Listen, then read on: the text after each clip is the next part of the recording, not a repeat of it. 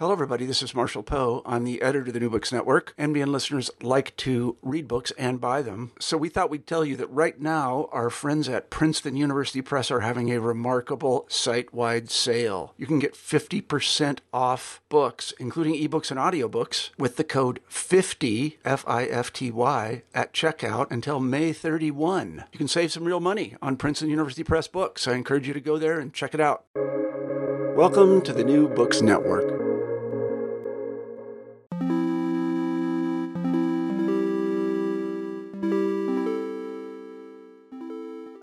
Welcome to the New Books Network. I'm Pierre Delancey. Art has a long history of engaging with conflict and violence. From the antiquities through Goya to Guernica, our museums are filled with depictions of battles, pogroms, uprisings, and the violent suppression. Not all of these stories are told from the perspective of the victors. Many contemporary creatives have continued this tradition. While the position of the official war artist seems to have gone out of fashion, conflict hasn't artists are compelled to document the violence and conflict that for some is the matter of the everyday. Kaelen Wilson Goldie, who is my guest today, has written an account of the work of three such artists. Her book, Beautiful, Gruesome and True Artists at Work in the Face of War, recounts the violence which the artists Teresa Margolles, Amar Kanwar, and the collective Abounaddara find in their everyday lives. The documents they produce have found their way into the mainstream contemporary art world for better or often for worse. The book is part narrative, part art criticism, part journalism. Wilson Goldie draws on her decades of experience as a prolific writer and critic who contributes regularly to publications like Artforum, Aperture, and Afterall. She is the author of a monographic study on the paintings of the Lebanese American poet Etel Adnan and has contributed to numerous books on modern and contemporary art. As ever, you'll find links to the works we discuss in the show notes. Kaelen, welcome to the show. I'm happy to be here. Thank you. You sent me quite a disarming note earlier this morning saying that you fully expect me to give you a hard time about the book. And maybe I'm going soft, but I'm not necessarily interested in doing that. Or maybe you've written a book that I really needed to read at the moment. Maybe it's a slightly different book that I end up discussing on the network usually.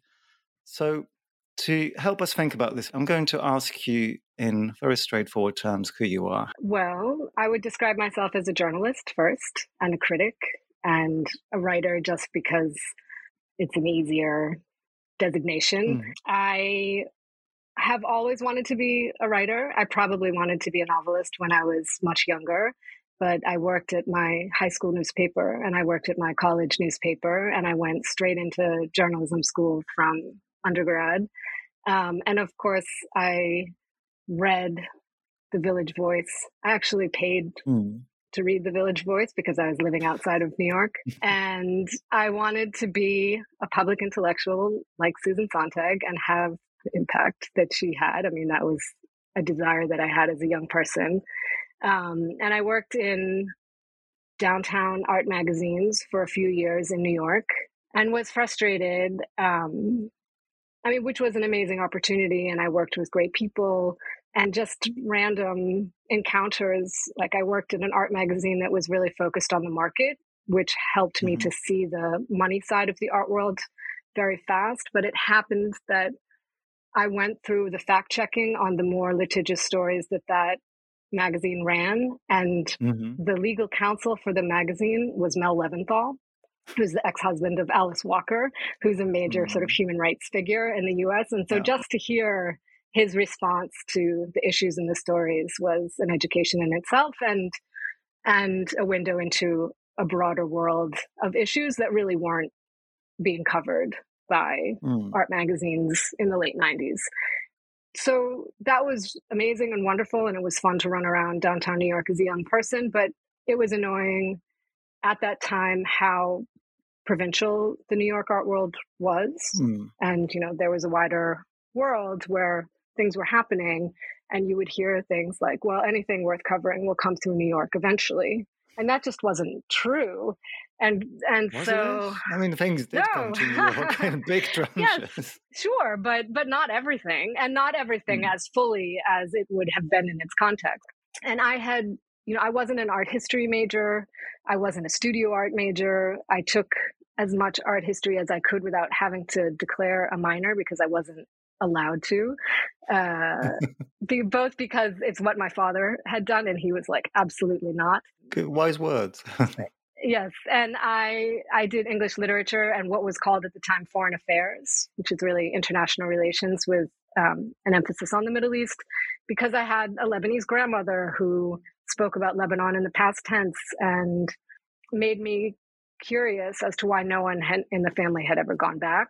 And so hmm. in 2002, I went to Beirut for the summer to learn Arabic because I didn't know it. You know, I spoke two words to her. Mm-hmm.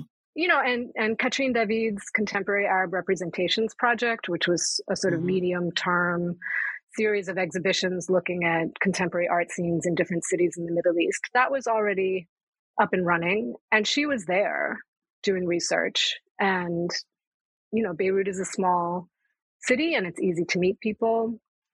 And so just that summer, I was able to see what was actually happening on the ground and the kind of discussions that were happening and realized that there was a lot to learn there and a lot of activity that was that was free of some of the market pressures that you would find mm-hmm. um, and certainly in New York in the time and probably in cities in Europe.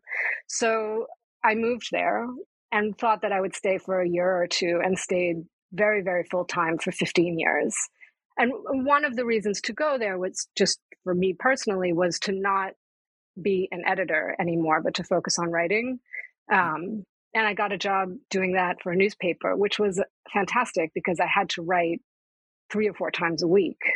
Mm. And mm. I had to go out and find things to write about and write about them really fast and get to know people and who were the gallerists and who were the curators and who were the intellectuals and who were the communist intellectuals, who were the conservative intellectuals, you know, um, what was the whole sectarian array of of approaches to arts and culture and you know at a time when people were very suspicious of contemporary art as a what was the paper out of interest uh, it was so it was called the daily star not to be mm-hmm. confused with the daily star that was in the uk uh, which i only learned about going to london and saying you know oh i work for the daily star the daily star started for expats working in the oil industry in the region mm-hmm. and at the time it was distributed with the International Herald Tribune.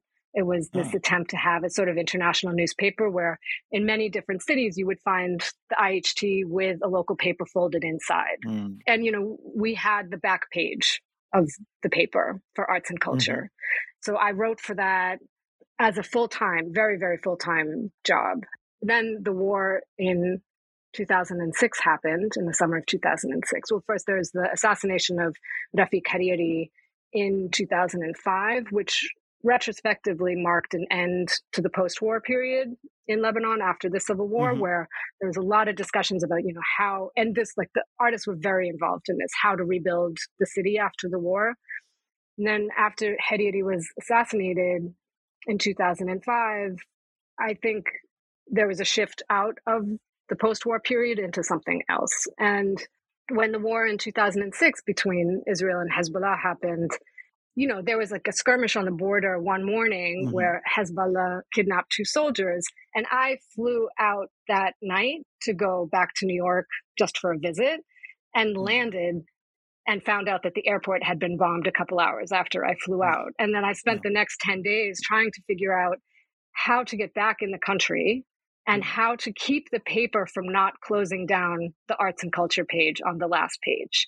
because mm. there was a shortage of paper in the country and so they were cutting down the number of pages it's the first time i felt i think this much conviction about what i was doing where i just thought you cannot stop mm-hmm. reporting on arts and culture in a time of war just because there's not enough paper. You have to insist that it's still important and you have to still put it out there. And, you know, artists are still working, people are still thinking, it, it has to remain. And so I made this really convoluted journey back through Paris and through Damascus. Imagine at the time you could fly very safely mm-hmm. into Damascus and get a $500 hmm. taxi to take you an hour across the border. And and we managed to keep it going. Wow.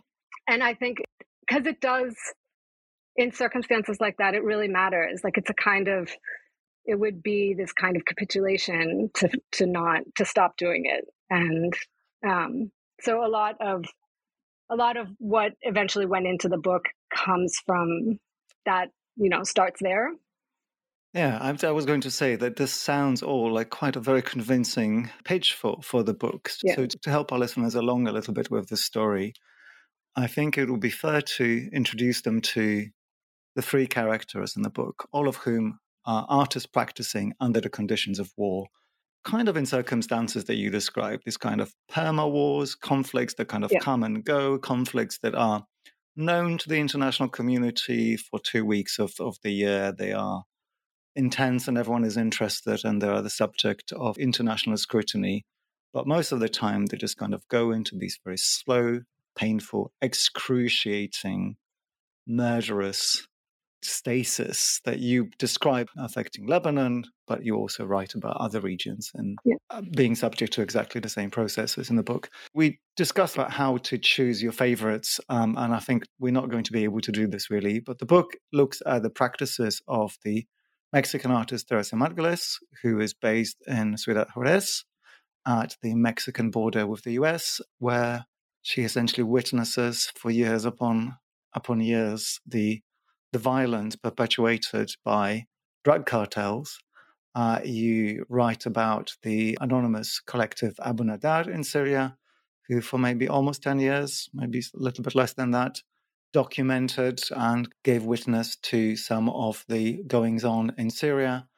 And you also write about Amar Kanwar, who's based in southeastern India, turning his camera, turning his lens onto really quite quite horrible things going on around him but also quite trivial things like globalization and kind of the encroachment of, of capital onto absolutely everything.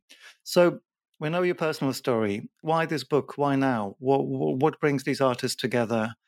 And and also maybe I can ask you to reflect on how you've written it. What kind of a book is this? Because this is not an academic text right. in a sense that you might disagree with. Um, it's not a theoretical text, as much as it doesn't really have footnotes. Um, how, why do we bring the, these disparate places in the world, these these people together?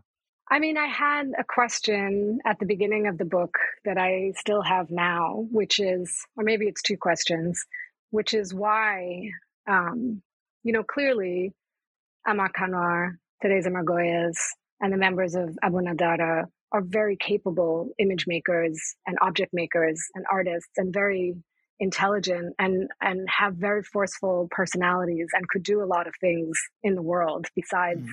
making what is presented to the public as contemporary art. I mean, I think their commitment to some of the people and subjects they're covering comes first and the form of contemporary art comes second and so mm-hmm. I had the question of why. I mean, why why make art? Why why work in the contemporary art world at all? You know, is it more effective than mm-hmm. straight documentary advocacy work you know fighting mm-hmm.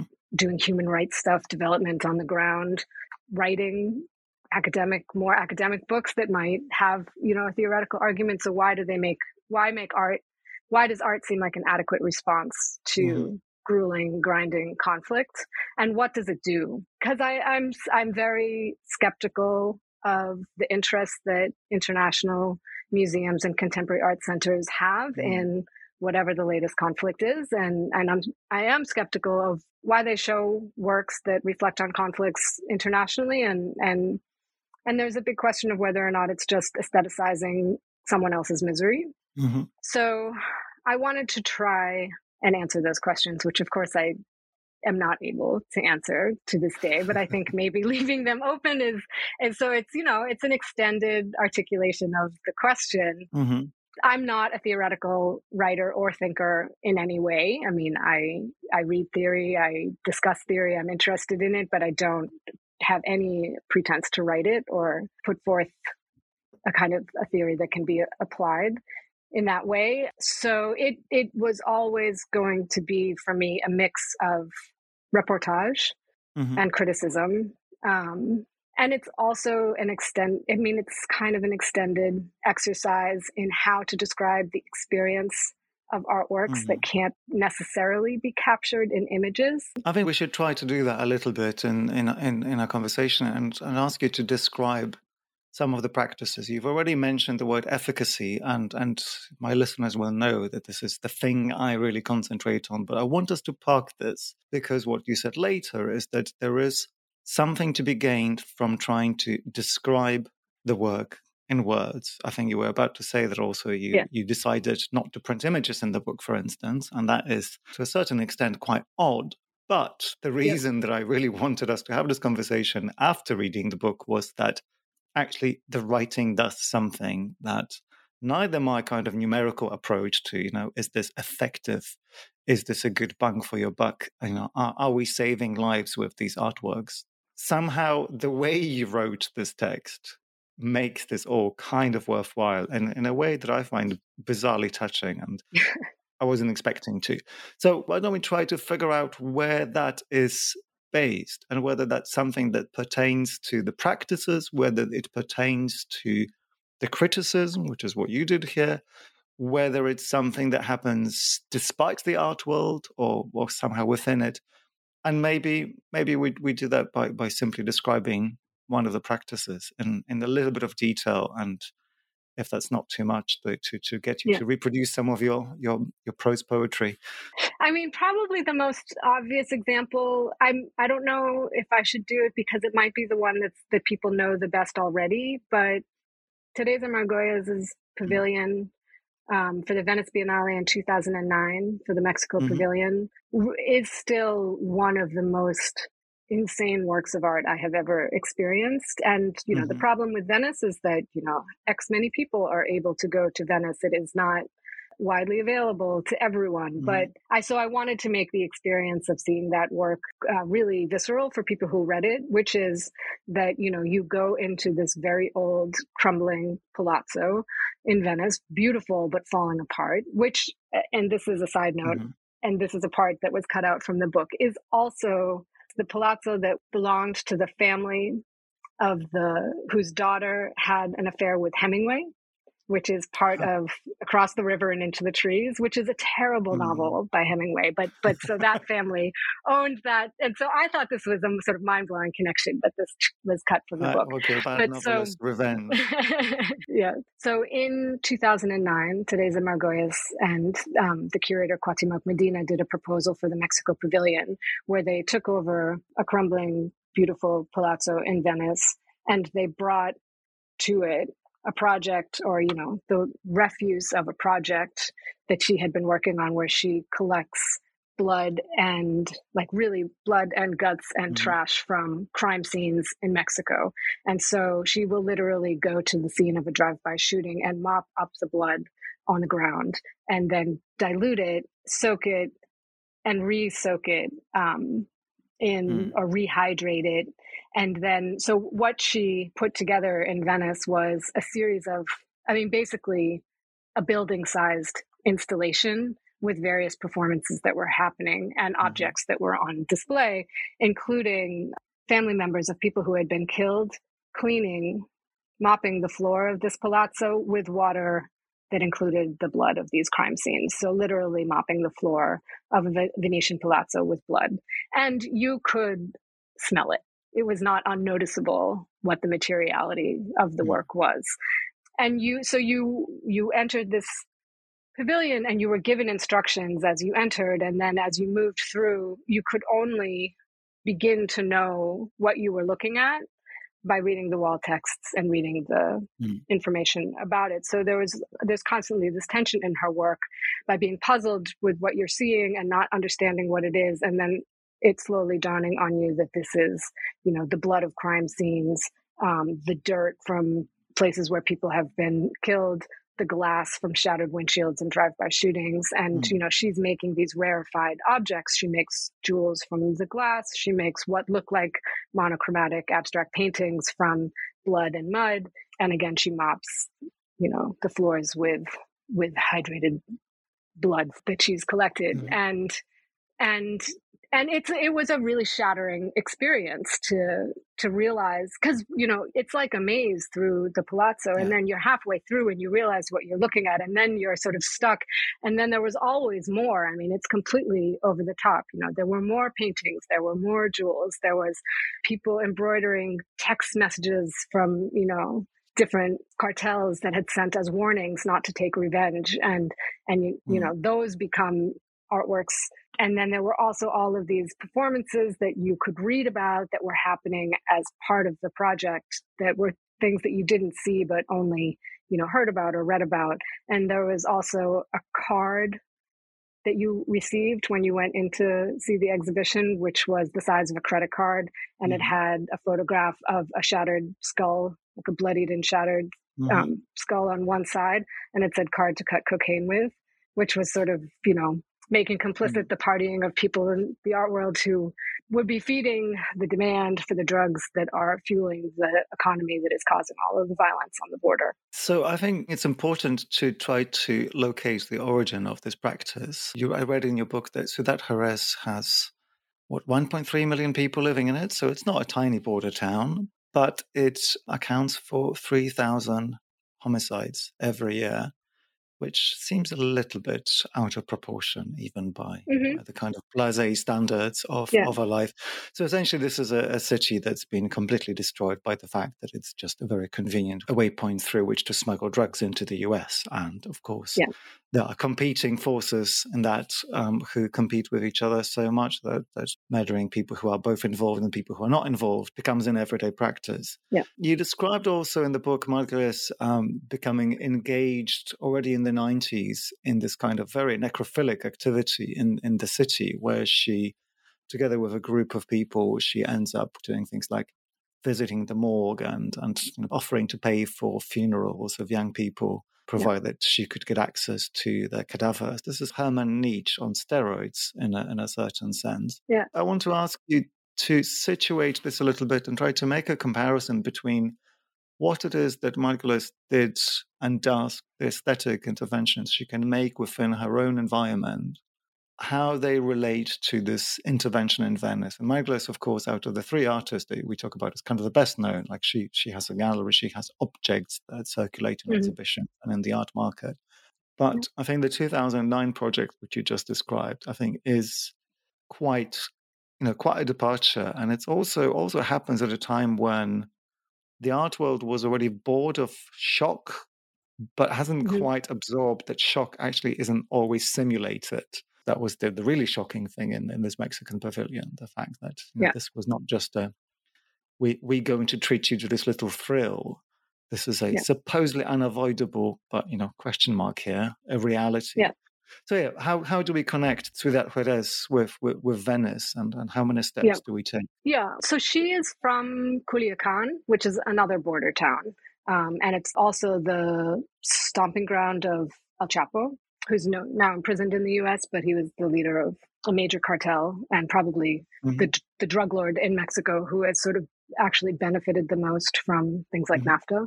She's originally a photographer, which I think is interesting, and so comes to the practice that she has now as an fundamentally as someone who's walking around with a big camera.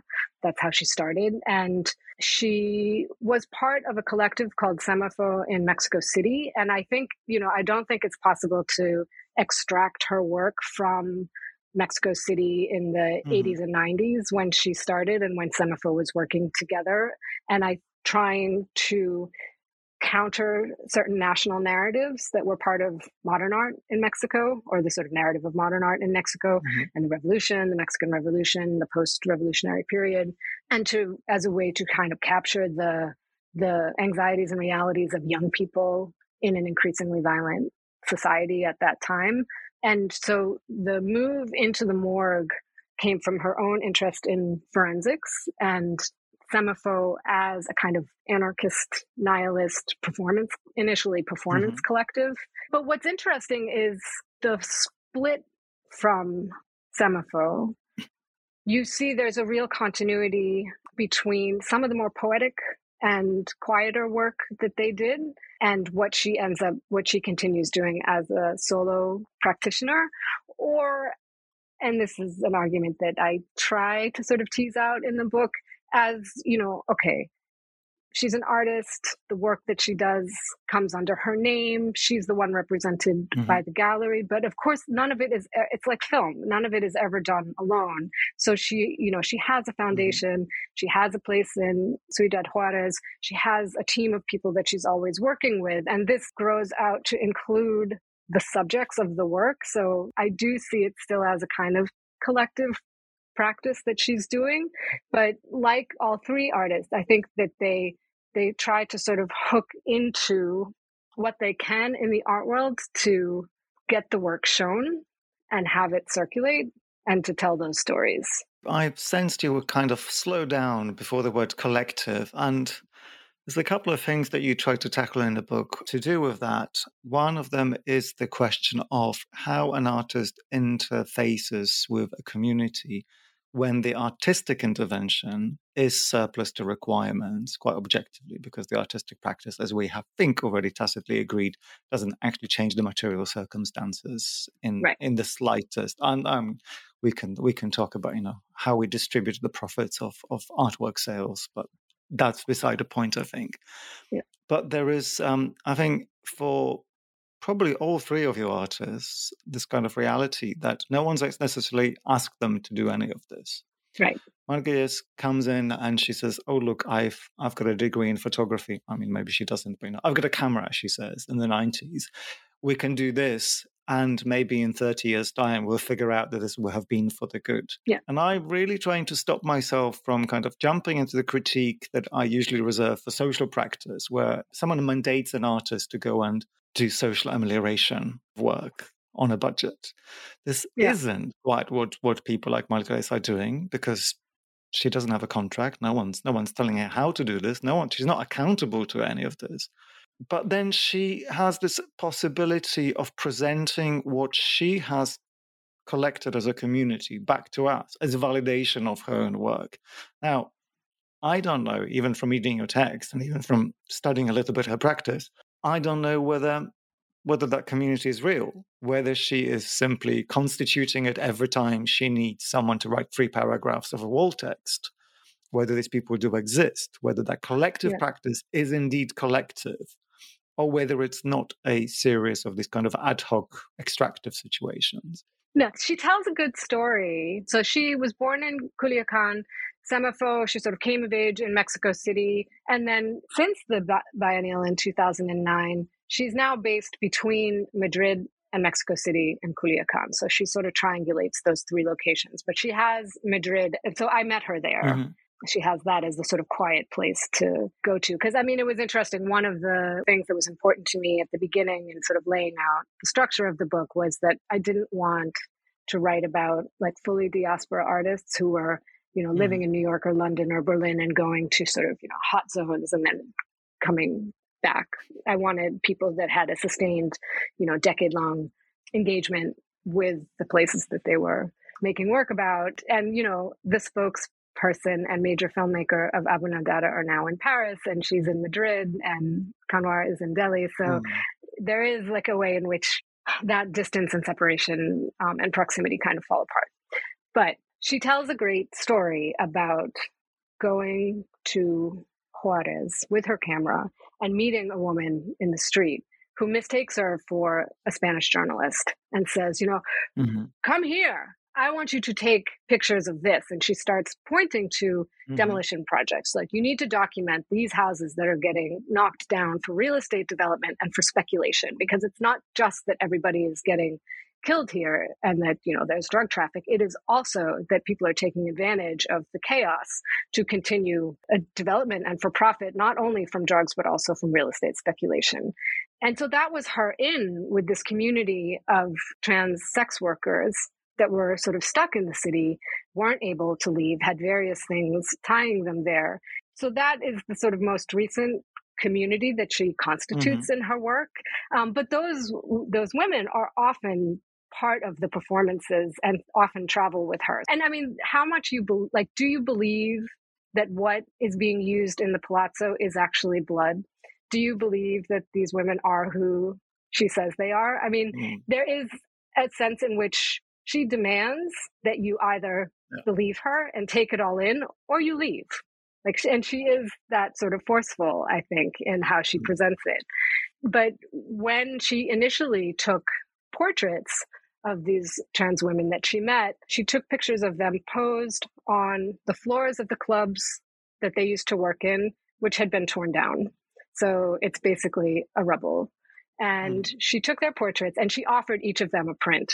And they were all super disappointed because they are pictured in the middle distance. And they wanted fabulous close up portraits of themselves mm. that they mm. could use in their work.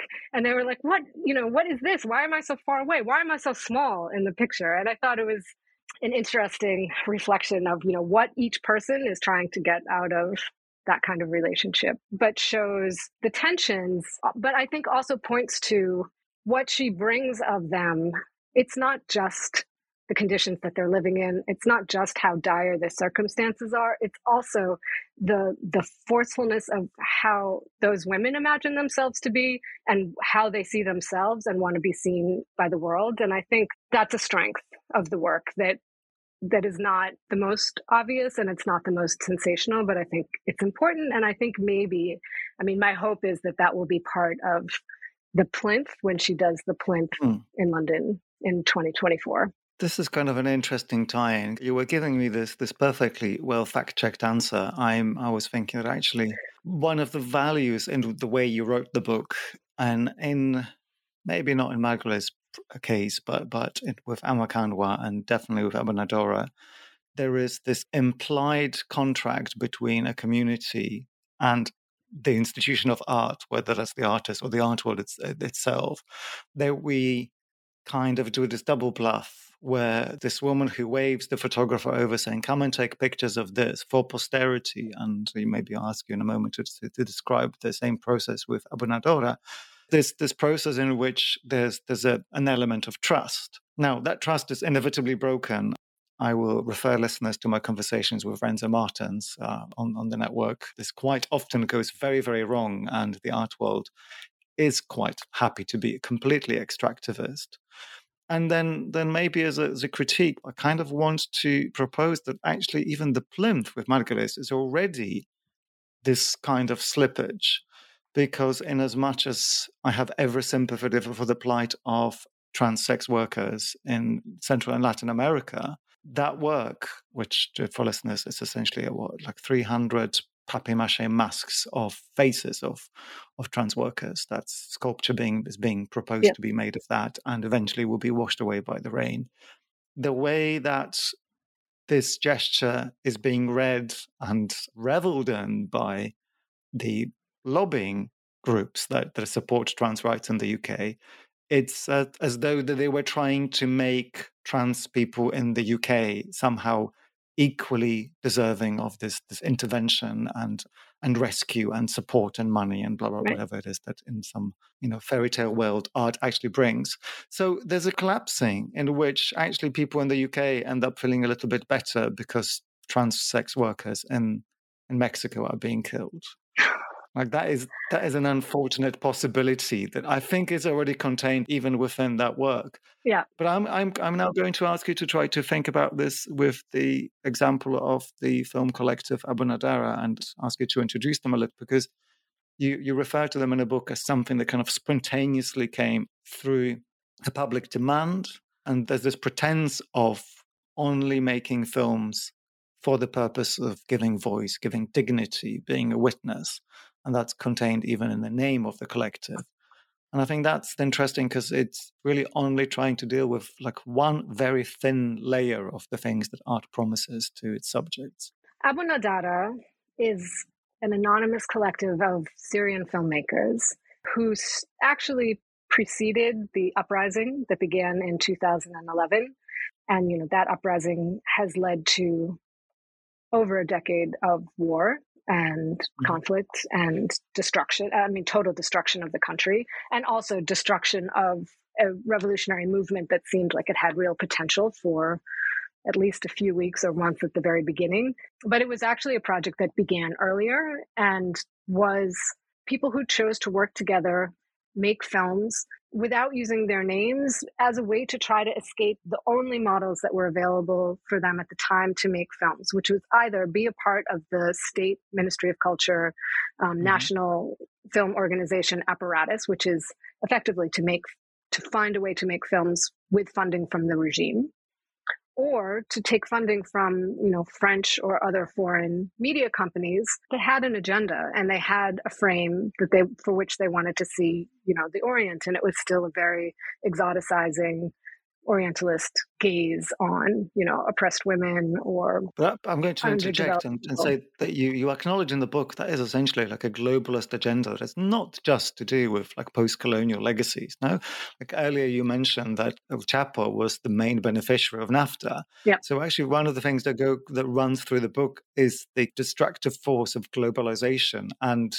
the art world, as you just described, you know, these kind of French film producers, depending on them, the, descending upon the Middle East in the 2000s, yeah. saying, look, we'll give you a yeah. quarter of a million dollars to make your film, but you will be our vassal for the rest of time. Like, right. And there's also a local there's a local manifestation of this also, which is that you know if you're making yeah. films in Syria with a certain name, everyone will know before they even see your film. Oh, I know that this person is uh, is Sunni, or this is this person is Alawi. This person is from a moneyed family. This person is from uh, you know poor background, and so there's a sense in which the interpretation of the work is already in formation because of those sectarian or class based markers that come with the name. And so mm. I speak from what Abounaddara puts out in the world and the few interactions I've had with um, Charif Kiwan, who's the spokesperson.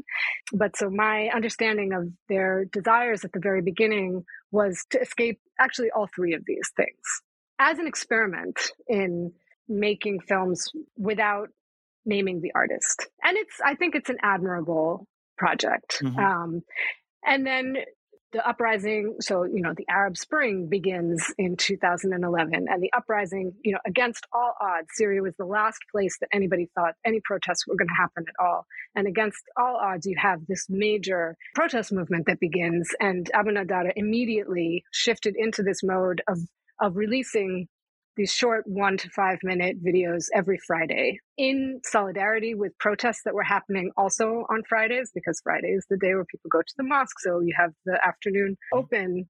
So this was a day of protest. And, you know, the protests had names and they had slogans and they had songs. And for Abounaddara, they had a video that was released and made as available as possible. So Vimeo, Facebook, Twitter, freely circulating. TikTok, essentially. Yeah. I don't. Was TikTok even around in 2011? No, I don't know. I'm, I'm, being facetious, and yeah. in fact, I think there's there's a worthwhile comparison. Or maybe I, would I'd like you to to describe a couple of these early videos just just yeah. stylistically because they're very short, they're to the point, and that's partly.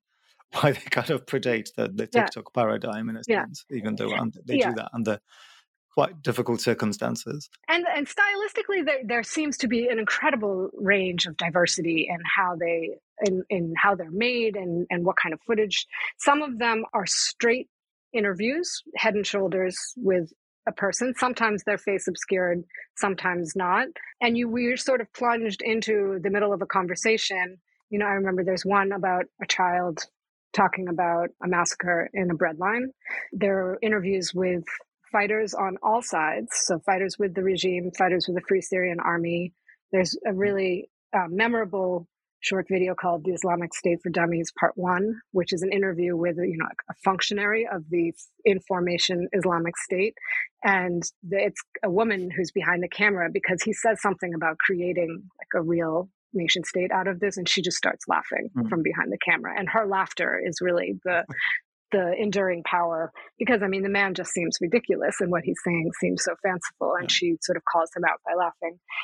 Then there are much sort of music video style, you know, media studies, people love them, deconstructions of news media. So there's one Fox News commentator who's who's cut up to just say kill them over and over again, which seems too similar to Omer Fast's CNN Concocted, if you mm. remember that film. Um, and then there's one of you know a toy soldier who's set up in on a cobblestone street and just shown to be crawling along the street to a sort of nationalist anthem in the background. And there's a lot with what you see and the sound you hear are not from the same source. Mm-hmm. and and some of them are are clips from films. Um, some of them are clearly shot by um, journalists or people who are working in the media doing reportage. Um, and you know lots of interviews with seemingly ordinary people. So you have a woman who's trying to do a beauty school in a bomb shelter with no electricity and is absolutely charming. And i think similar to you know the portraits of the trans women in teresa margolles' work is there's a kind of a love and an appreciation and an intimacy with the subjects so that it's not this sort of cold documentary style but really um, a closeness mm-hmm that I think is very powerful. And and this this came to be packaged and presented to the wider world with a set of concepts and theories which was the concept of emergency cinema and the bullet film.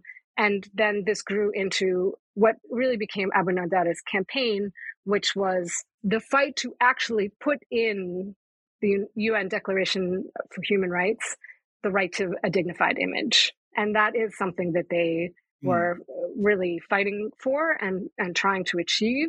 And they published a book in Arabic that's also online and for free that is, you know, many essays and descriptions of, of why the right to a dignified image is needed and, and how it could be achieved. And, and gets into sort of uh, talk about rights with photography, you know, rights as property versus human rights. Mm. And this is also where they lost a lot of people because they were like, oh, you know, human rights. This is such a neoliberal discourse. We're not interested. Well, but, but let, us let's talk bit by bit as to how we've got there, because there's a first a question of how this straight to Vimeo production actually wins any eyeballs. The fact that this this takes off locally. Mm. You've you've led me to believe in the text that this was a big thing within Syria, yeah. and it's not like we don't have precedents and we don't know that Cairo had during the Arab Spring its own kind of filmmaking movement and yeah. and people whether they would call themselves artists or not, would participate in forms of culture production. But there's a slightly insidious way in which we've already noted that some of these people would have been artists who might have flirted with either regime, well, actually with regime, either local regime or external regime funding and those kind of positionalities, but also quite quickly, and maybe you have a handle on like what the chronology is, when the ethical and the rights proposal starts getting entwined with the external Western art world's growth of interest in what Abounaddara mm-hmm. too, because Abounaddara become absorbed into the art world machine, not commercially, but they they hit some uh, some some film festivals, and of course yep. they do hit Documenta because yep. this is the kind of content the Documenta and Venice. But then even that goes wrong. You know, they right. they, they pull out. They they, yeah. they kind of decompose as a as a collective. That you know we we seem to know one name, or at least you've disclosed one name. Maybe there are yeah. more. The argument for the right to a dignified image, which it's not an uninteresting, mm-hmm. if not a losing theory, and all. But it's interesting, for instance, that they choose for that to remain in Arabic. And yeah, what what are, what are the steps? How how do we treat this as art, therefore subjected to art criticism the way you have done? I I think there's a there's a, a direct line that can be drawn from the desire for anonymity prior to the uprising in 2011 and the reasons for that, and the campaign for a dignified image. I mean, I think those are part of mm-hmm. the same project. So I think there's a real consistency there. I mean, the problem with anonymity, that kind of anonymity before 2011 and the anonymity after, is that after it was for security reasons and for safety. And I can't, I don't know about the circulation in Syria, but in the wider region, for sure. Well, I mean, there was a problem immediately of the images coming out of Syria couldn't be verified. And there weren't, you know, mm. reporters couldn't get in there without being killed. So there was not enough um, verifiable journalistic information coming out. And so Abounaddara's videos filled a kind of void, and they knew that. I mean, this was, they knew that they were addressing this void very deliberately between, um, you know, what the regime was saying versus what people were trying to piece together versus what activists were trying to get out. And they really play a lot with ambiguity. They refuse to say, you know, where the videos are made or if they're new, if it's old footage as a kind of high minded questioning of you know the truth that images can tell but then what kind of collective did they become i think it changed a lot i think the membership probably changed and I think it probably got bigger and then smaller. And and we don't know. I never set out to expose who they were or even really to know, but I think it will be mm-hmm. interesting one day looking back to know more. And I think I hope that there comes a time when people who were involved in making those films for Abounaddara are free to talk about it. I mean, there's a problem with fetishizing the idea of a collective. Mm-hmm. I have an ideal of how a collective might work with, you know, everyone has equal membership, equal say in decision making, but that's my fantasy of how a collective work. And I think other people have different ideas. Like yeah.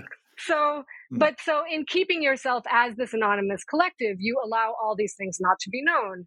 And Abounaddara has plenty of detractors who, you know, and it's all hearsay, but, you know, who talk about how they work as being not not what the ideals that they set out to do. I mean, one young filmmaker told me he's like, it's like Uber. It's basically, you know, journalists and fixers who send their stuff in and then have no control over it. And so that's less, that's less, that's less nice than we think it is. I mean, the art world really failed them in a lot of ways, I think, mm. because the reason why I think those examples happened where Abounaddara pulled out of things or was dissatisfied with how they were being presented is because there was no one to protect them. And the person who would have protected them are the galleries right? It's gallery representation that would have would have mediated hmm. between them and the institution or them and the curators. And i think a lot of it was just like you know unfamiliarity with how nasty the art world can be and how transactional it can be and how sort of exploitative and just being shocked that you know their work wasn't being presented in the way they thought it was going to be. And them also not caring. I mean i think it's mm. kind of refreshing the way in which they they didn't give a shit about a lot of the you know prestige of the art world and it just wasn't there like they would use it the possibility of it to have their work shown and have it circulate and they were interested in that and i think they are interested in cinematic history and being a part of it but they are not I don't think interested in in being, you know, well regarded in the art world. I think they just don't care.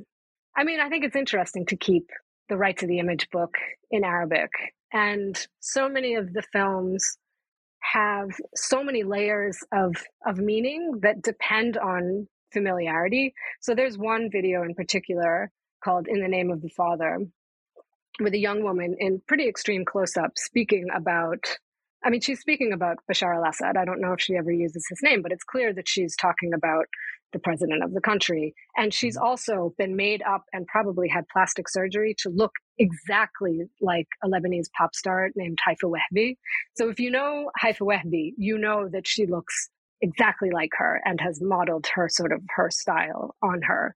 So that's sort of one layer. And then her accent, like I can't hear this, but other, you know, people who are much more fluent than I am can place her class, the Damascus neighborhood she lives in, from how she's speaking. And so, like, that's another layer that's only accessible to a certain, a much smaller audience that's no. going to see it. So I feel like they are, in a way, they're playing with all of that and their maybe their most meaningful audience is the the closest and the smallest and the least accessible to the international art world. Yeah, I think that would be my guess as well. I mean, the failure of you know Abounaddara to make it in the Western art world, I think, should be considered as an irrelevance. I mean, it's it's it's it's great that that the art world didn't really bother. Yeah. But I did tell you that I want to quiz you on the word true, and I think that's already okay. connected to who it is that we are talking to, that we are addressing the artworks to. The word true is part of your title. Yeah. What, what do we do with any of this? I mean, we, we've talked just now about this kind of pseudo documentaries. Teresa Margolles makes documentaries that the subjects of these documentaries don't necessarily find true to their own version of themselves. Yeah. And particularly when we try to consider that actually they need to have different audiences, these works. That somehow in an ideal world, you know, Teresa Margolles would be enough of an artist and art would be remunerated enough for her not to have to have a dealer in, in mm-hmm. Switzerland mm-hmm. or Germany. If that work stayed within Mexico, it would probably for the best of the art and and the people around it. But that's not the case. Therefore, we are compelled to start making aesthetic claims, check, you do that convincingly, for which I thank you. But we also, as you try to do, but very kind of loosely, start making truth claims about. Again, it's the question we've been addressing. What does this? Com- what do these works compel us to do politically, materially? It's interesting because you said that you were going to query me about the one of the words in the title, but you didn't tell me which one. And so which, I, which one I, do you think it was going to I be? was sure it was going to be true, as because yeah, I mean every all three of those words were meant as a provocation. How I came up with the title was there's an Egyptian artist named Hassan Khan who wrote an mm-hmm. essay for Bidoun several years ago about Shabi music in Cairo called Loud, Insistent, and Dumb, which I thought was a fantastic title for a very yeah. uh, evocative essay about music. And Hassan is a terrific artist and a great thinker and, and a former colleague and a friend. And so I wanted something that had that power. And I also, I wanted it to be descriptive. So just to to signal from the very beginning that description was going to be part of the book. So yeah, I mean, beautiful because some of the work is against mm-hmm. all odds, quite contemplative and and and gruesome as an acknowledgement. Like people that I really don't know very well that I tell about the book or that I give a copy to, um, and I have to sort of say, oh, you know, this is not really like I'm not a very gothic person. Yes, so I, I don't be put off by chocolates. I would have got you some chocolates, but here's a book instead. Yeah. Yes, I I, I know yeah. this this move. Um, and and true because well, these conflicts are real, and there our connection to them is real, and mm. it's not a fictional universe or a fantasy history or fake archaeology. I mean, I think there are a lot of great, fabulous projects in art and in literature that are very important that also often you know through the guise of fiction tell you something true about the world but it was important to me that there were some facts on the ground about the mm. situations that all of these artists were addressing. And so i wanted that there. What kind of truth do these artworks tell about those situations? I don't know. What do you think as a reader? What do i think as a reader I think this is possibly the most softball interview I've conducted in a long time. So we might, we might. I'm sorry. no, don't be, don't be sorry. I think, I think this is testament to the fact that there is a utility to this kind of writing, and I even hate myself for having used the word utility. And I want to finish up to try to think about this in a couple of ways that I wonder if you see an opposition in the same way that I do. So you make a brief invocation in the book to the history of artists engaging with violence. Not mm-hmm. Is a, an obvious example, which has been discussed much. I'm sure you've written about Guernica because it's kind of rite of passage for, for a critic. Mm. Um, but you know, you go to Caravaggio and to, yeah. to the antiquities. You know, it's, it's, blood and gore is is is there, and it's not always there for the glory of the victors, as we we might occasionally be told. So there's that history in which we, of course, have the distance but there's also another thing that's happening that's even a more kind of industrialized version of the community based activities that you described. I'm thinking in particular of um, the conflict in Ukraine now, which happens to have a whole PR machine to do with culture and art mm-hmm. with it. Now I have to clear my throat a little bit. I used to represent the artist Nikita Kadan. I showed his work. I thought his work. I love some of his work. I think he's a fantastic thinker but he is now, as an artist soldier kind of figure, part of a circulation that is being orchestrated by Viktor Pinchuk, the oligarch, and the, the Pinchuk Arts Center, which has sent exhibitions of art that essentially says Russia bad, Ukraine beautiful. And it staged these exhibitions in UK Parliament, in the EU Parliament, and at Davos last year, for instance. Wow. And it's almost kind of paralyzing to have to say this out loud because it's so kind of cringe-worthy how predictable these moves are within the art world. Mm-hmm. But I wonder whether you, as a critic, someone who who spends time thinking not about what's you know what culture is now, but clearly engaged with art history, short of getting a minor in it, as you said, is it, has it ever been thus? Have we actually has anything changed? And am I right to be slightly more suspicious than maybe a version of me in the 100 years ago would have been? This was a big tension that I think is very clear in the book. And it was a, a question that was put to me early on you don't think there's any special quality to contemporary art that can do what you know generations of diplomats and specialists and have failed to do. I mean, you're not going to go that far. Well, and generations of artists, presumably as well. Yeah, yeah. Um, so yeah, what does it mean if you know? Okay, fine. An artist spends ten years working on this, and, and it changes absolutely nothing. The violence continues. The war. It doesn't stop the war. It will never stop the violence.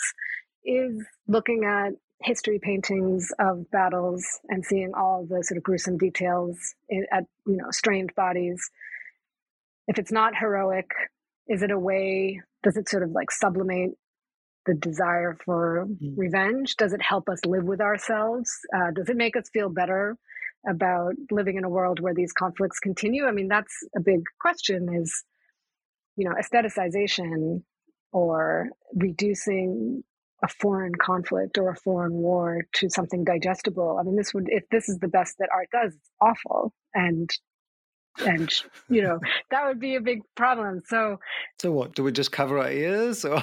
no, I mean, I didn't know much about Orissa before I saw Amar Kanwar's work. And Amar Kanwar's work, mm. among other things, looks at the the fight of multinationals and indigenous tribes for bauxite mining rights in these hills mm-hmm in the Indian state of Orissa, those hills are, are sacred to, I mean, they are the living gods of the population that lives there. And his work doesn't romanticize them, doesn't sort of mm-hmm. fetishize mm-hmm. their indigeneity, but takes up a group of really renegade documentary filmmakers that are just trying to get evidence of what is happening and who's involved there.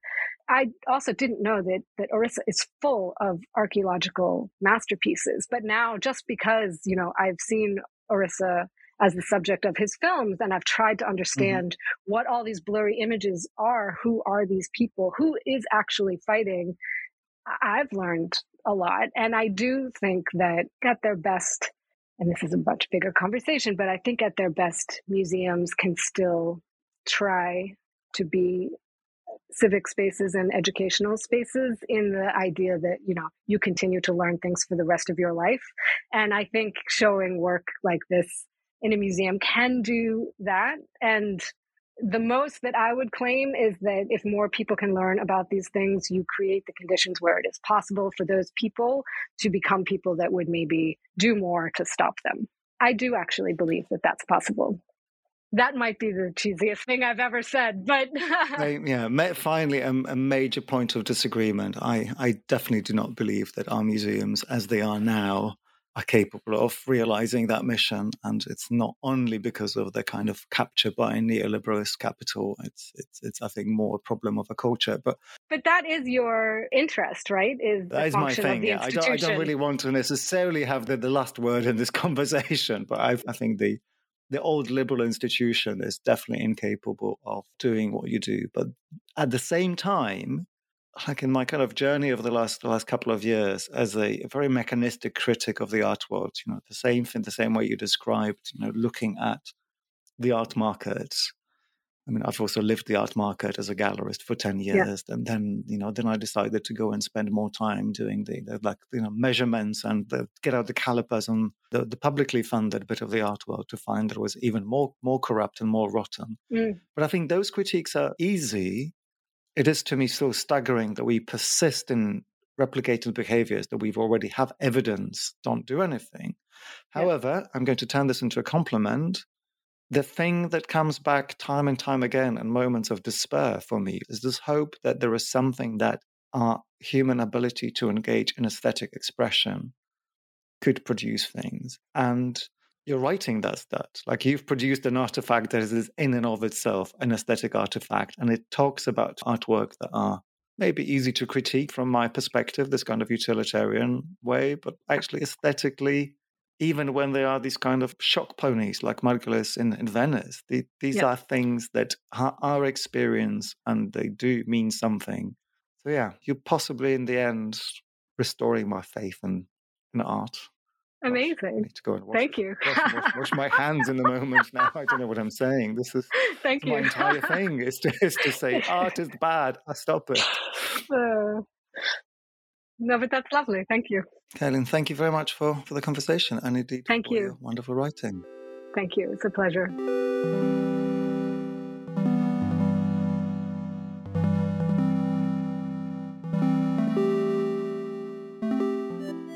Beautiful, Gruesome and True by Kaelen Wilson Goldie is published by Columbia Global Reports. I'm Pierre d'Alancaisez, and the editor is Marshall Poe.